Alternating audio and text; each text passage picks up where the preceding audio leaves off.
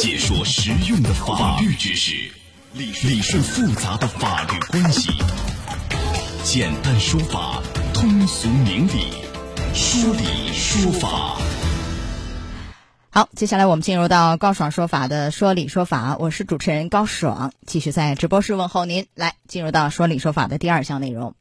大连一个男子驾车啊，斑马线上撞人以后逃逸，导致五死五伤，会面临怎样的一个刑事处罚呢？来，今天我们来讲一讲。邀请到的嘉宾是江苏爱玛律师事务所吴光辉律师，吴律师您好。你好，欢迎您做客节目。来，我们一起来听一听事情是怎么一回事儿。辽宁大连一辆黑色宝马车冲撞过马路人群，致五人死亡、五人受伤。五月二十三日，大连市人民政府新闻办公室召开新闻发布会，会上通报，宝马车驾驶员刘某，三十一岁，职业系理发师。经过鉴定，刘某酒驾、毒驾、服用精神类药物和精神病史嫌疑已被排除。其作案时头脑清楚、思路清晰，选择作案地点、目标明确。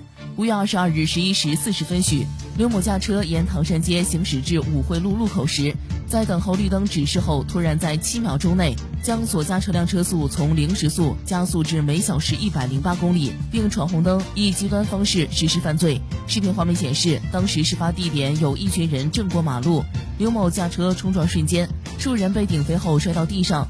走在受害者前方的人愣了一下，随后加速跑过了马路。整个过程，刘某没有丝毫减速的意思。当日下午，警方通报刘某已被抓获。目前，犯罪嫌疑人刘某因涉嫌以危险方法危害公共安全罪，被公安机关依法刑事拘留。案件正在进一步工作中。好，来吴律师，这个案件是一个非常典型的以危险方法危害公共安全，是吧？横道线上开车横冲直撞啊，造成五人死亡、五人受伤，这性质是非常恶劣，后果也是非常之严重。来，您讲一下以危险方法危害公共安全罪，包括它的这个呃罪名的定义以及量刑。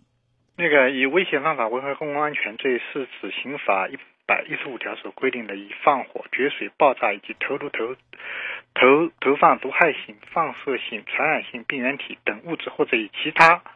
危险方法致人重伤、死亡，或者是公私财产遭受重大损失的，那么这个是这种情况呢，就是属于那个以危险方法危害公共安全罪的那个特征。它的量刑是处十年以上有期徒刑、无期徒刑或者死刑。嗯，他是一个行为犯，只要有这样的一个行为，是吧，就有可能会涉罪，而且呃，一旦是结果非常严重，那就十年以上啊，无期到死刑。像他这个如此恶劣的一个行径，这个死刑的可能性是很大的吧？是不是啊？对，是的，应该是很大的，很大的。好，对，来，我们讲一讲民事方面的赔偿，五条人命啊，还有五人受伤，那这个赔偿也是数额相当之大，啊，是的。我们担心就是他这个万一是，呃，是刑事附带民事来赔，万一要是没有那个执行能力，可怎么办？来，您都讲一讲这样的问题，大家很关心。是的，那个在。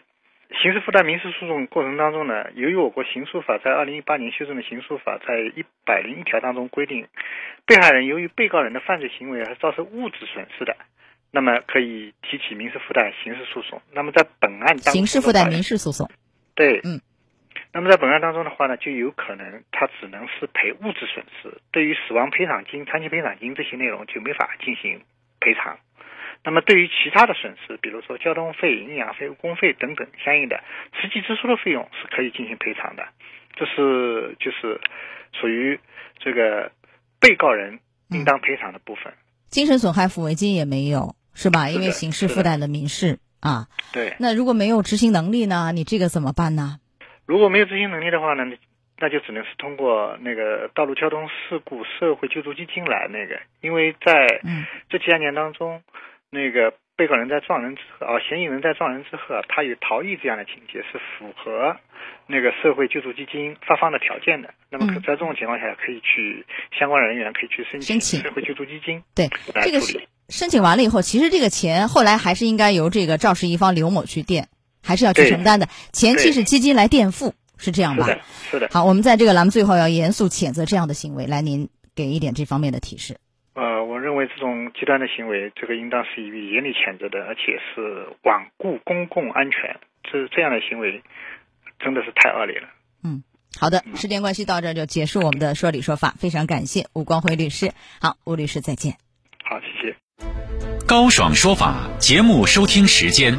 首播 FM 九十三点七江苏新闻广播十五点十分到十六点，复播 AM 七零二江苏新闻综合广播二十二点三十到二十三点。